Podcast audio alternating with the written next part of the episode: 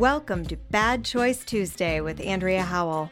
What is the difference between a choice and a real decision? I'm talking with my friends about the questionable choices we make. Sometimes unconventional, sometimes unavoidable, sometimes flat out bad. Sometimes we ignore all the best advice, shout down our better angels, and go on our own rebellious way. I collect friends who support that, the ones who don't need more details but want them the ones who laugh about it, roll their eyes, and love you still. It's just a single bad choice on a random Tuesday afternoon. And sometimes, Bad Choice Tuesday happens on a Thursday night. We're talking about friendship, unconditional love, and questionable choices. Welcome to Bad Choice Tuesday.